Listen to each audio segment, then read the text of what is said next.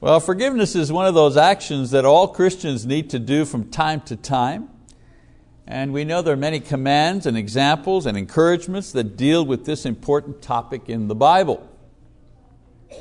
Now, in the Old Testament, the idea of forgiveness was mainly centered around God and His forgiving nature in relation to His chosen people who continually strayed into sin and disbelief and the worship of idols and so on and so forth.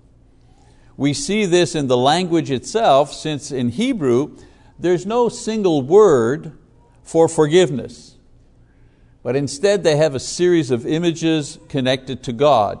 For example, the word salak uh, means pardon, but always used with God as the subject.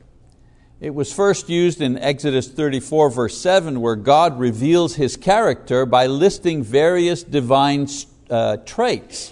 And one of them was one who forgives iniquity, being one of these things.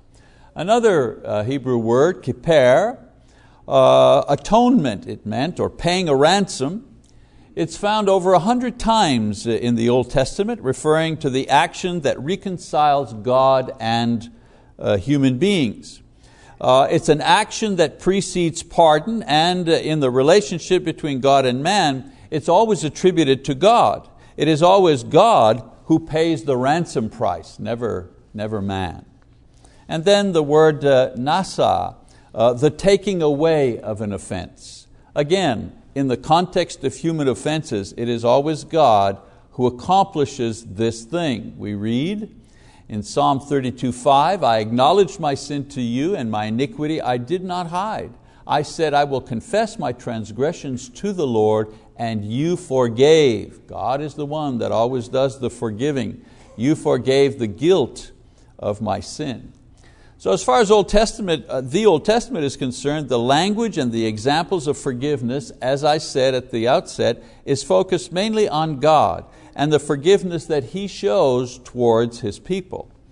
Now, there are instances of interpersonal forgiveness in the Old Testament record, but these are described as acts and attitudes of mercy and generosity towards others who are subordinate or undeserving of mercy for some reason or another. For example, uh, the spies who spared Rahab and her family in Joshua 2 um, uh, 12 to 14. Uh, David showing mercy to Saul's grandson uh, Mephibosheth uh, in 2 Samuel chapter 9. Or Esau taking back his vow to kill his brother Jacob and reconciling with him instead in Genesis uh, 33. And Joseph, uh, in not taking revenge on his brothers who sold him into Egyptian slavery, uh, but instead comforted and encouraged them when their father Jacob died. We read about that in Genesis uh, chapter 50. So in these and other episodes we see forgiveness in action, uh, but the writers in describing the various scenes and interactions between the people, they do not use the language of forgiveness. Instead, they use words like merciful or kindness or finding favor and so on and so forth. You don't find the word, you don't hear Joseph say, I forgive you. You don't see that. The thought, of course, uh, the thought being that actual forgiveness, in other words, the removal of guilt, the wiping away of sin, was strictly associated with God, not man. The point I'm trying to make is in the Old Testament, you don't see one man forgiving, taking the offense away from another man. It's always God who is doing that Uh, for men. Human beings were merciful to each other, kind to each other, you know, so on and so forth, but that word forgive does not describe what they're doing. And so humans at, at a certain point in the Old Testament become associated with forgiveness later on when the law and the sacrificial system is given to Moses.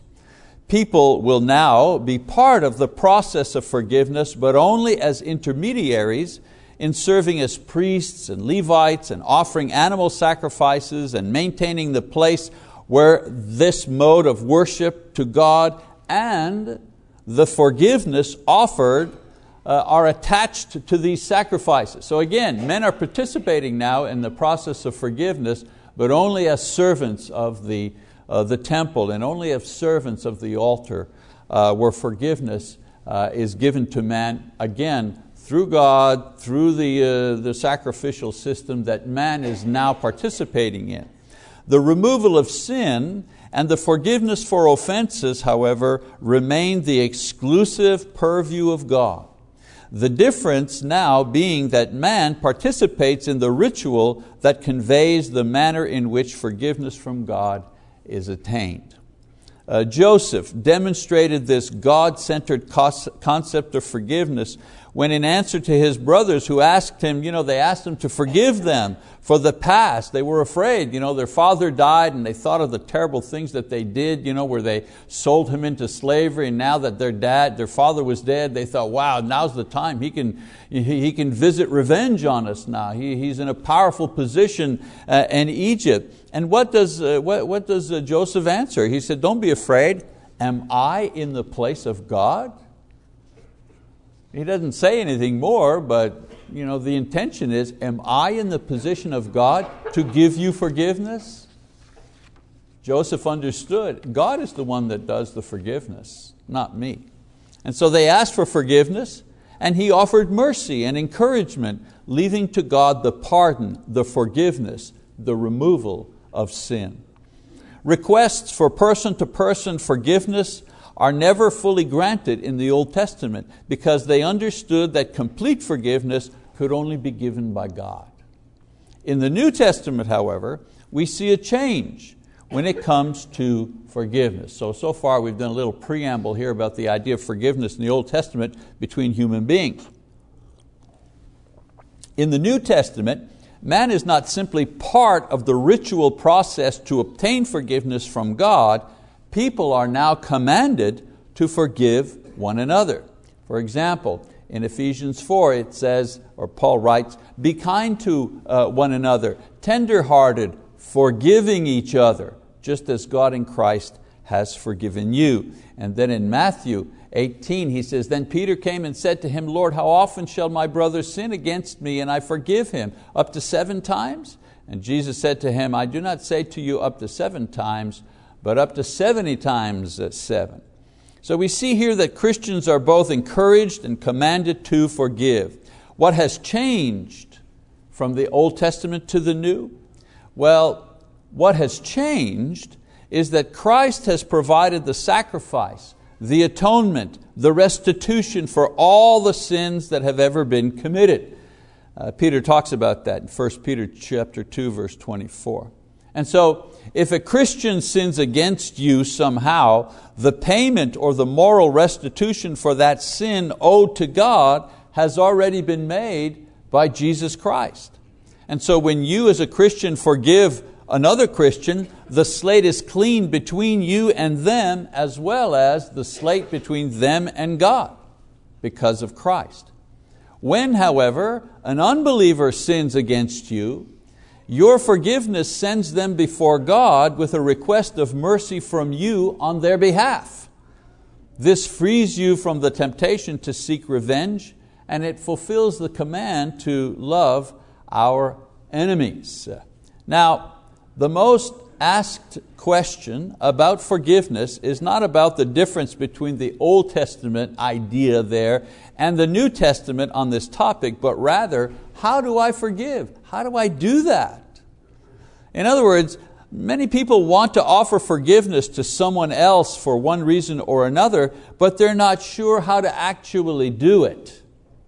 Sure, it begins by saying, I forgive you, but what does my brain and what does my heart and what does my spirit have to actually do to forgive sincerely and to keep that forgiveness in place as time goes by? This is why this lesson is entitled The Mechanics of Forgiveness, because I'm going to try to explain what the Bible says we are to do to actually forgive someone or something. You know, sometimes it's not always a person that injures us or offends us. Sometimes it's a thing, right? It's an organization like a business or a team or a school or the government that has hurt us or offended us or cheated us in some way. And, and in many ways, forgiving, let's say, an organization is sometimes a lot more difficult than forgiving a person because the organization doesn't have a face, doesn't have one individual, it's, it's the whole thing together. All right, so let's begin by getting an idea about the various meanings of forgiveness. Because you cannot do something without first understanding what it is that you are trying to actually do. So let's get some definitions, shall we? So the dictionary, Webster's definition, general concept. Well, according to the dictionary, forgiveness is uh, uh, you stop feeling anger towards someone who has done something wrong or done something wrong to you. Uh, to stop blaming someone for having failed or failed you. Or to stop requiring payment, whether it's money or an apology or whatever it is, to make restitution for a wrong committed. That's the Webster's Dictionary of forgiveness. Psychology, psychologists' definition. You know, Greater Good magazine out of UC Berkeley, they have some definitions of forgiveness. To consciously and deliberately decide to release feelings of resentment or vengeance towards someone or a group who has harmed you, regardless of whether they actually deserve or are aware of your forgiveness.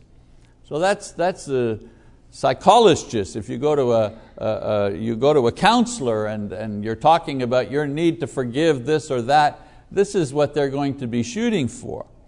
And then you have, in general, the Bible's definition. Like the dictionary in modern psychology, the Bible defines forgiveness as pardoning an offender. The Greek word for forgiveness literally means to let go to let go, as when a person does not demand payment for a just debt owed. I'm letting it go. I, am just, you owed me this, I'm letting it go. That's forgiveness. The main difference between the dictionary and psychology's definition and that of the Bible is that unlike the other two sources, the Bible sees forgiveness as a lifestyle and not simply a one-time event a forgiving nature is part of your lifestyle. This is not so according to the uh, dictionary or pop psychology. Uh, Jesus included forgiveness as a cornerstone of a Christian's life when He included this gracious act as part of the Lord's Prayer, right? What did He say? And forgive us our sins, for we ourselves also forgive everyone who is indebted to us, and lead us not into uh, temptation, Luke 11, 4. Likewise, in his parable of the unmerciful slave, Jesus equated forgiveness with the canceling of a debt owed, Matthew 18.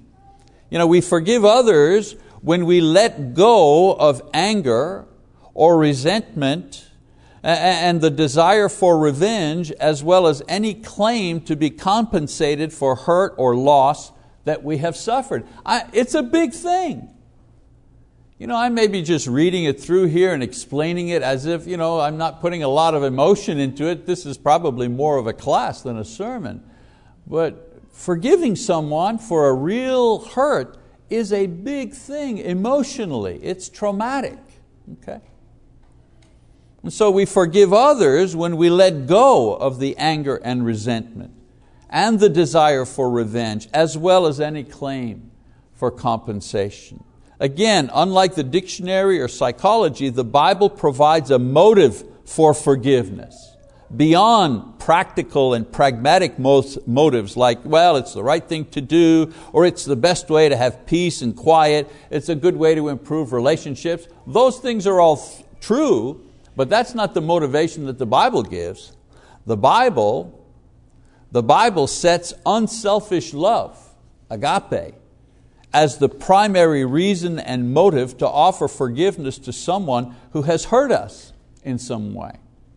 Paul speaks of this type of motivation for forgiveness in his great passage on Christian love in 1 Corinthians 13. In it, what does he say about this particular thing? Love does not act unbecomingly, it does not seek its own, and here it is, is not provoked, does not take into account a wrong suffered. Take into account, wait a minute, I'm going, what you just did, I'm writing it down here, and this is on the agenda. I've just started an invoice, I've started an emotional invoice for you, and you're in the red, buddy. You owe me. What he's saying here, the image of it is, does not take into account, does not open up an account for you. That all of a sudden now this other person owes you because of what has taken place. Love does not operate that way.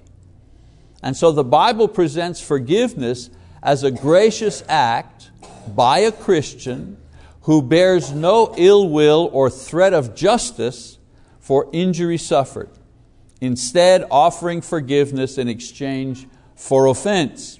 Forgiveness motivated by sacrificial, sacrificial love, of course, modeled by Christ and His cross.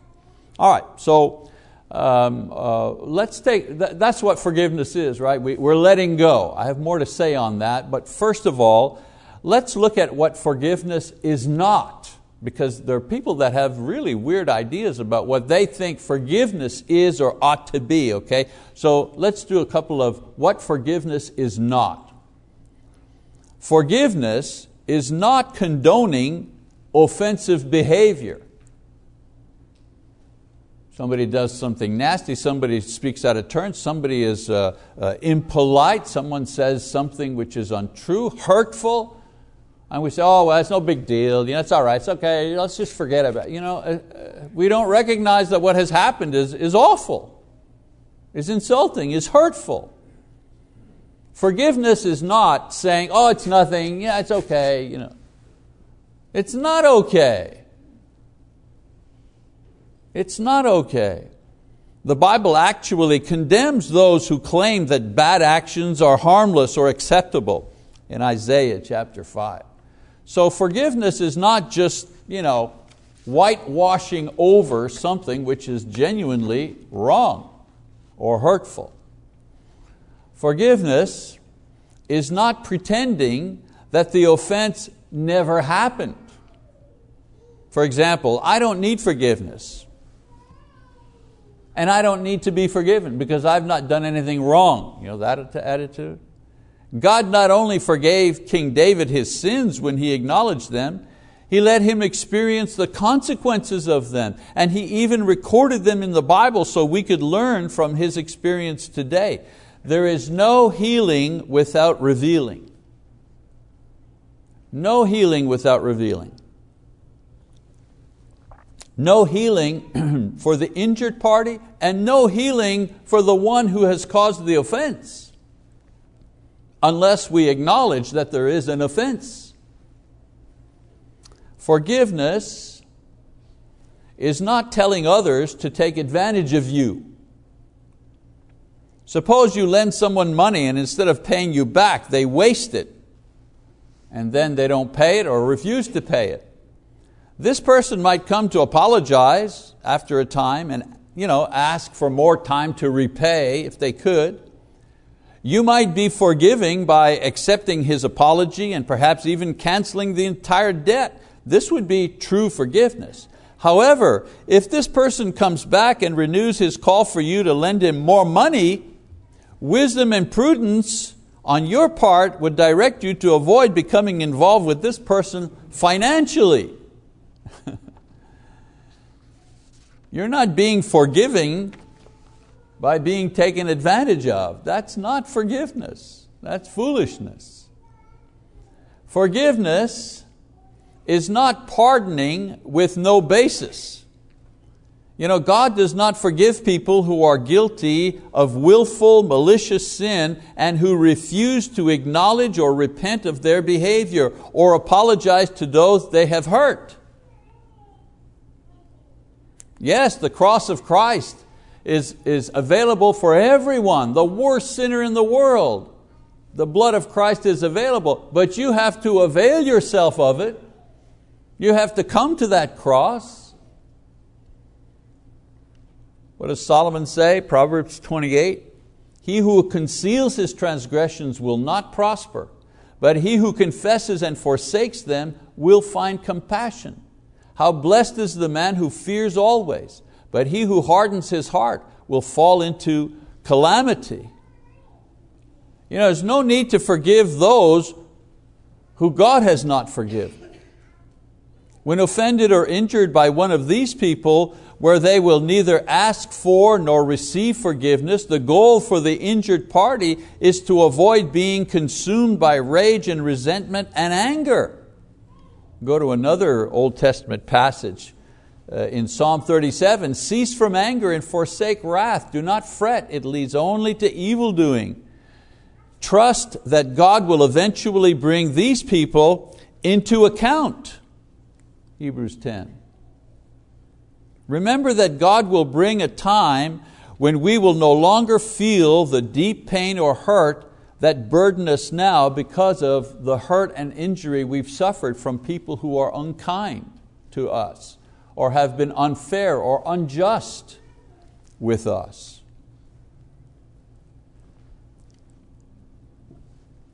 Forgiveness is not forgiving every perceived offense and, and slight. In other words, forgiveness is not, I'm always in forgive mode.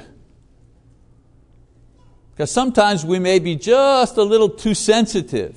And what is needed is not forgiveness, but we need to have a bit of a tougher and patient attitude.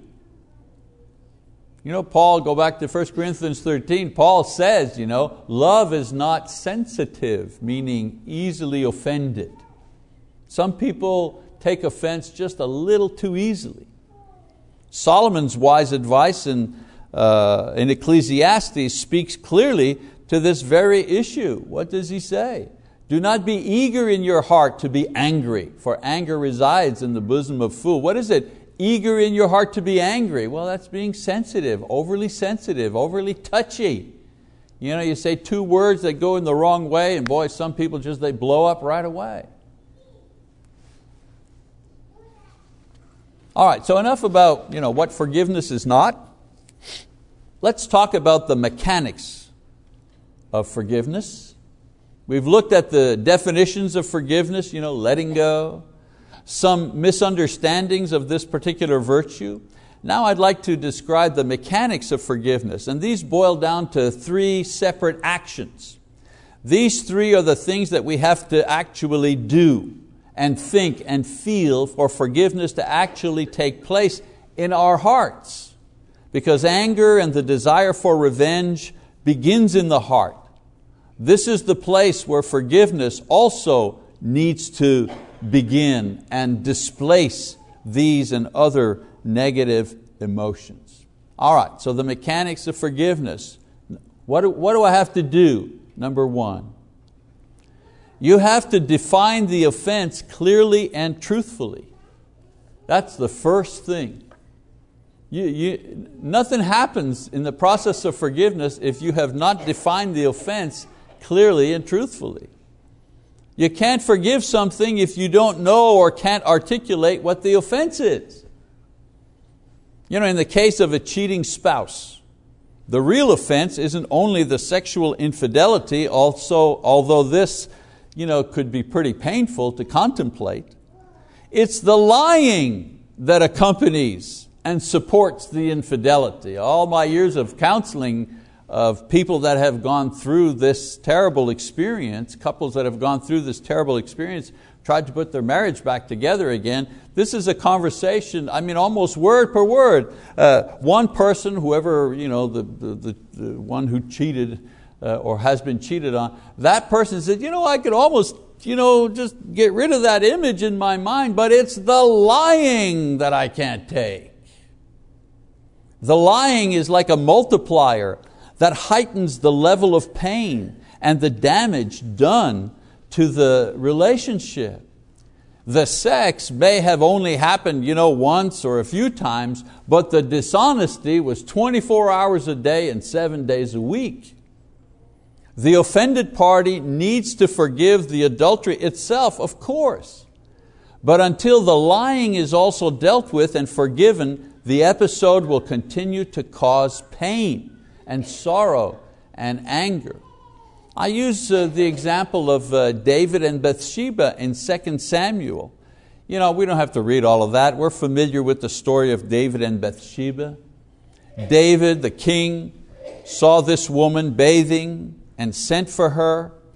She became pregnant, and David then sent for her husband to return home from the battle in the army that the army was waging at the time, thinking that this man would then be with his wife, and this way they could cover up the pregnancy. When this didn't work, David had Uriah, the woman's husband, he had uh, Uriah, the husband, killed. And he took the young widow as his wife. God then sent Nathan the prophet to uh, confront David about his sin. And this is the section I would like to read, however. It says, Then the Lord sent Nathan to David, and he came to him and said, there were, two rich, uh, there were two men in one city, the one rich and the other poor, and the rich man had a great many flocks and herds, but the poor man had nothing except one little ewe lamb, which he uh, bought and nourished and it grew up together with him and his children. It would eat out of his bread, uh, of his bread, and drink of his cup, and lie in his bosom, and was like a daughter uh, to him. Now a traveler came to the rich man, and he was unwilling to take from his own flock or his own herd to prepare for the wayfarer who had come to him. Rather, he took the poor man's ewe lamb and prepared it for the man who had come to him. Then David's anger burned greatly against the man, and he said to Nathan, As the Lord lives, surely the man who has done this deserves to die. He must make restitution for the lamb fourfold, because he did this thing and had no compassion. Nathan then said to David, You are the man. I was talking about you. Notice that Nathan's story did not suggest sexual lust did not suggest recklessness as the root cause of David's many sins in this episode, but rather a callous heart and a hardened conscience that allowed him to do these things. That little story, Uh, do you see anywhere in that story the, the, the, that, the, that the, the rich man, that you see there anything about sex, anything about love? No. Uh, if you just hear that story, you're saying, man, what a, you know, what a creep, what a hard-hearted guy. And that's, that's, that was David's problem. I mean, think now. A callous heart that led him to take for himself a woman whose husband Uriah was one of his devoted group of 30 personal bodyguards committed to his personal safety. These men were ready to die to protect David. And what does David do? He takes this man's woman and then has him killed. He plots uh, uh, to have this noble soldier killed for what? In order to cover his adultery with the man's wife. And then what else does he do? Well, he lies to the nation. And, and he goes on as if nothing happened, thinking that there would be no consequences. He did not go to God in prayer asking for forgiveness. Instead, God sent Nathan to accuse and uncover what David tried to keep secret. God, through Nathan, revealed what the core sin was David's hardness of heart, which enabled him to cheat and lie and murder without a peep from his conscience. You know, many times we make an attempt to forgive and we just say, yeah, yeah, sure, I forgive you, or I forgive them, or I forget. You know, it's like a, a one size fits all forgiveness. But as time goes on, we continue to experience the internal pain and stress caused by the offense. We keep going over it in our mind. We debate the fairness or the results. We continue to experience anger and resentment and frustration and sorrow despite our blanket forgiveness. You know, we said, yeah, yeah, it's all, it's, we're good, it's, uh, you're forgiven. But we keep churning inside, we keep hurting inside. Well, when this happens, it's usually because we haven't gotten to the true source of our offense. You know, getting to the true offense is like you know, finding the right tap to turn off when your house is being flooded with water. A little while back, uh, Lisa and I went out of town uh, on vacation, visit some folks, and we came back, and, you know, and, and all of she comes in the garage and she said, boy, I hear a noise, you know, I hear a noise. and when we walk into the house, that noise was water coming out of some hose in the back of the refrigerator, and, and our kitchen was flooded. You know, had an inch of water there and it was the, uh, it was the hose that connects you know, the water, that brings the water to the refrigerator for the ice maker. And so I knew that there were you know, taps to turn off, but under our sink we got a whole bunch of different taps. So I, you know, she was there, you know, looking at the thing, and I was trying to turn a tap off. What about that one? No, no, no, it's still coming out. She said, well, I try another one. What about that one? No, no, it's still coming out. And finally, down at the bottom in the back, I finally found one little one and I turned it off. Yes, yes, she said, the water stopped. Well, of course it was a mess. You know, we had towels everywhere to sop up the water, and you know, it was a mess. But at least the water stopped flowing. You know, at least there was a stop to the damage. Well, my point here is that until you find the true source of the offense and turn it off through forgiveness, it will continue to leak negative emotions despite the general all purpose forgiveness that you may have offered in the past. Many times done just to get things over with quickly and move on. Yeah, yeah, yeah, I forgive you. Can we just move on? Yeah, not a good way to go. So, as far as the mechanics of forgiveness is concerned, number one, you have to identify exactly what the offense was. Otherwise, you're not able to turn the tap off. Number two, you have to let go. Yeah, really, let go. Some people say, well, you have to forgive and you have to forget. You know, forgive and forget. This is a noble sentiment, but it is unrealistic because something said or done to you that requires forgiveness usually has an impact that probably can never be forgotten. The important thing to remember about forgiveness is that you don't have to forget in order to accomplish sincere forgiveness, but you do have to let go. As mentioned earlier in this lesson, the actual Greek word translated into the English word forgive means to let something or someone go. I think most of us understand this idea of letting go, but are not sure how this letting go is actually done. Yeah, I want to let go, but how? How do I do it? Well, here are some practical ways to do this. Practical ways to let go. First of all, understand that forgiving others their offense is not optional, it's a command. Jesus said that God continues to forgive us as we forgive others. This is helpful information for those who are dithering back and forth over whether or not they should forgive somebody's offense against them. Knowing that offering forgiveness is a command, the neglect of which has consequences, you know, has a way of focusing the mind and it gives direction to our actions. You know, why should I forgive? You know, sometimes, why should I forgive? I, I mm, boy, their apology didn't seem that sincere to me, and you know, if I forgive, maybe it'll happen again. You know, why should I do it? Well, reason number one, because God has commanded you to do it. Another way to let go. Stop the mental churning. You know, you know what churning is? You know, in the old days, used to make butter, right? Churn. You know, stir it around, stir it around, stir it around. Churning.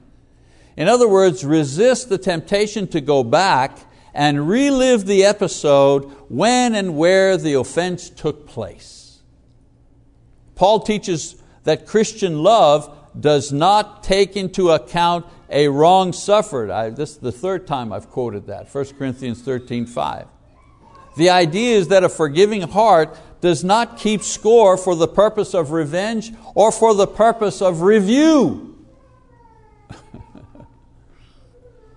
Forgiveness does not blot out the offense from our memory, but it has dealt with the offense itself, so there is no need to go back and review it and relive it. You know that expression, been there, done that?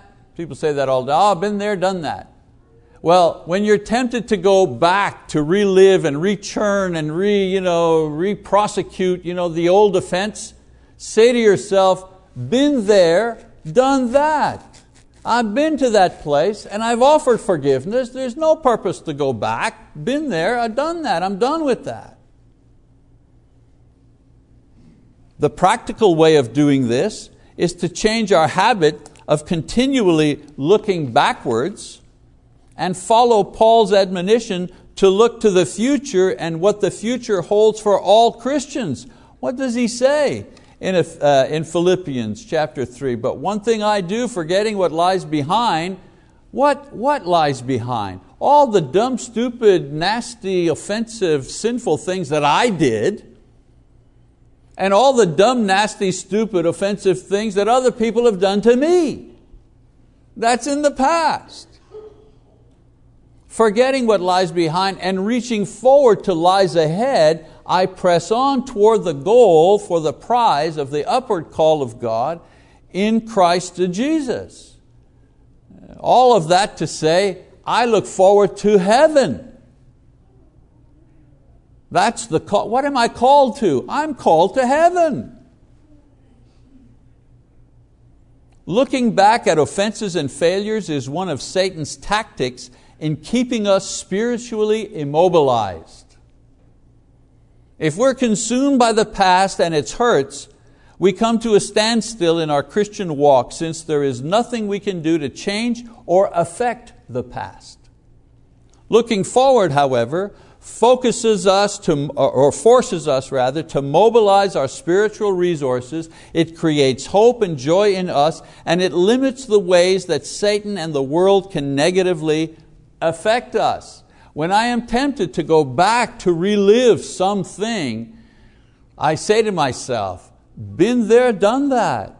I have forgiven so and so for that, or I have been forgiven for that. There is nothing there for me anymore. And you can be sure it's never the Lord, it's never the Lord that forces you to look backwards. He always asks you to look forward because that's where He is. The only thing of consequence in my past is the cross of Jesus Christ. That's the only thing of consequence. And the only thing of consequence in the future is heaven. And so I live between the cross and heaven. That's where I'm at. That's where I stay. Letting go requires the personal discipline to resist the temptation, to uh, repeatedly fight the battles of the past and remain focused on the victory that awaits us in the future. All right, the mechanics of forgiveness. Number three, cancel the debt. Cancel the debt. In the parable of the ungrateful servant, in Matthew 18, who was forgiven his debt by his master, but after being set free, refused to forgive a fellow servant of a debt owed to him. As a result, that servant lost his freedom. Now, an interesting feature of this parable is the simple way it demonstrates the basic idea of forgiving, and that is simply the canceling of a debt, right? The servant owed his master a debt he could never pay. I think it was 10,000 talents. Well, I did a little research. 10,000 talents is $7 billion today. the master waved away a repayment plan. He simply canceled the debt that he was owed. You don't owe it to me anymore. Now, the point of the parable is not how did a servant rack up so much debt? and what master would, would, would, would permit you know, such an account. That's not the point of the parable. The point of the parable is that we owe God a debt we cannot pay, and God cancels the moral debt that we have by paying it off through the cross of Jesus Christ. Now, for the purpose of my lesson, the point this parable teaches us is that forgiveness requires us to cancel the debt that others owe us because of how they have offended and hurt us. When offended or cheated or hurt, we are owed something. We're owed justice or an apology or some form of compensation. Forgiveness means that we release the offender from their obligation to repay these things to us. Some people, you know, they won't forgive because revenge or the threat of it is what helps them deal with the hurt and damage caused by the original offense. The problem here is that the healing doesn't start until the debt is paid. Forgiving, right? Canceling the debt, puts control for the healing and the closure and peace into the hands of the offended party, not the guilty party, who rarely can give or do what will bring peace, and not the justice system that simply decides who gets how much money, and definitely not Satan, whose only interest is to prolong the suffering. If we only knew that Satan's objective is not only to make us suffer in hell, is to make us suffer here as well, to take away any moment of joy that we might have. And so the benefits of forgiveness, emotional freedom, peace of mind, closure with the past, and spiritual satisfaction because the right and Christ-like thing has been done, all of these benefits only come when we consciously and deliberately articulate the offense against us and who caused it. It helps us when we let go the negative feelings and desire for revenge by refusing to dwell on the past and remain focused on Jesus our Lord and the life that He's given us now, as well as the heavenly reward promised in the future. And thirdly, as I've just mentioned, canceling the debt. Whatever is rightfully owed to you, free yourself from this debt by giving it to Jesus to collect a judgment. And you can be sure that He will collect the debt. Remember that the first step to personal healing and peace of mind, not to mention possible reconciliation with other people, that first step is forgiveness. Once the debt is canceled, you can go back to living your life in Jesus Christ. Now, I know a lot of people are thinking, oh, but what about if you know, we had a car accident and, you know, and there's a lawsuit and I was injured? Well, that's a whole different thing. Obviously, you know, if somebody smashed your car and your car is worth $20,000, well, we have insurance and we have courts that take care of those things and so on and so forth. I'm really talking about the interpersonal relationships that we have. No, nobody's going to go to hell because you know, their car got smashed up and uh, you know, they didn't get as much money as they wanted to from the, the settlement. But we risk losing our soul if we refuse to you know, forgive a sister in Christ who has said something or done something that has hurt our feelings, and we maintain that resentment not just for days but for years. That's what I'm talking about. Speaking of debts, I'd be remiss if I didn't remind us that all of us have a sin debt owed to God and the mechanics of His forgiveness and sin are quite simple. Those who believe that Jesus is the Son of God and express that faith in repentance and baptism, they receive not only forgiveness, but the indwelling of God's Spirit as well. And so if anyone's here tonight, they realize, hey, I have a sin debt and that debt has not been taken care of through the cross of Christ. Or maybe, you know, this is a teaching lesson, Maybe I need help in forgiving. I, I, I need somebody to pray for me so that I have the strength to forgive someone else. Or maybe I need uh, help and prayer uh, because uh, I, I have not received uh, forgiveness from someone else. And maybe that person is gone. You know what the hardest thing is? You need forgiveness from someone who's died. That's a very difficult thing. And so, you know, you can't say everything there is to say about a topic in 30 minutes. But hopefully what I've shared with you will help you understand what is necessary in your mind and in your heart uh, to offer forgiveness to those who need your forgiveness. All right? So if you have a need for prayer or you need to respond to the gospel invitation to, be, uh, to repent and be baptized, well, we're going to sing a song of invitation as we do normally. And if you need to respond in any way, just come on down or fill out a card and we'll be happy to minister to you then.